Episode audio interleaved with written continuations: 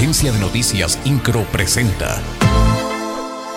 Resumen informativo en Querétaro, la agenda en materia de seguridad con un modelo policial de proximidad tiene rumbo este 2023, afirmó el gobernador del estado, Mauricio Curi, durante la tercera sesión ordinaria del Consejo Estatal de Seguridad, espacio donde se realizan los trazos que definen las tareas institucionales, la coordinación y el trabajo de más de 7.000 personas de distintas organizaciones, quienes dijo hacen posible que la entidad siga distinguiéndose en el contexto nacional con carácter de estado de paz y de imperio de la ley. Las y los queretanos tenemos muy claro nuestro objetivo, nuestro objetivo social y el valor común de vivir seguros y con justicia.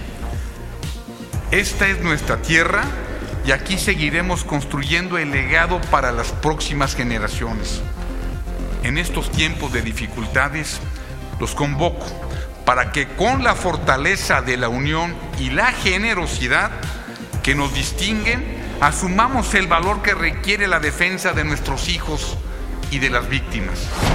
El presidente municipal de Querétaro, Luis Nava, asistió a la tercera sesión ordinaria del Consejo Estatal de Seguridad, que fue encabezada por el gobernador Mauricio Curi González, donde se presentó el informe de avances para el Programa Estatal Seguridad 2022-2023. En su exposición de actividades, destacó el desempeño del municipio de Querétaro en programas como Construyendo Lazos, que en coordinación con el Sistema Penitenciario de Querétaro ha realizado 21 jornadas de rehabilitación con impactos positivos en más de 31.500 557 queretanas y queretanos.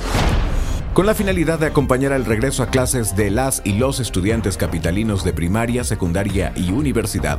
Mediante un traslado oportuno y gratuito, el municipio de Querétaro, a través de la Secretaría de Movilidad, informó que derivado de los programas Transporte Escolar Gratuito y Transporte Universitario Gratuito, 4.835 estudiantes fueron trasladados en 65 unidades seguras, limpias y puntuales.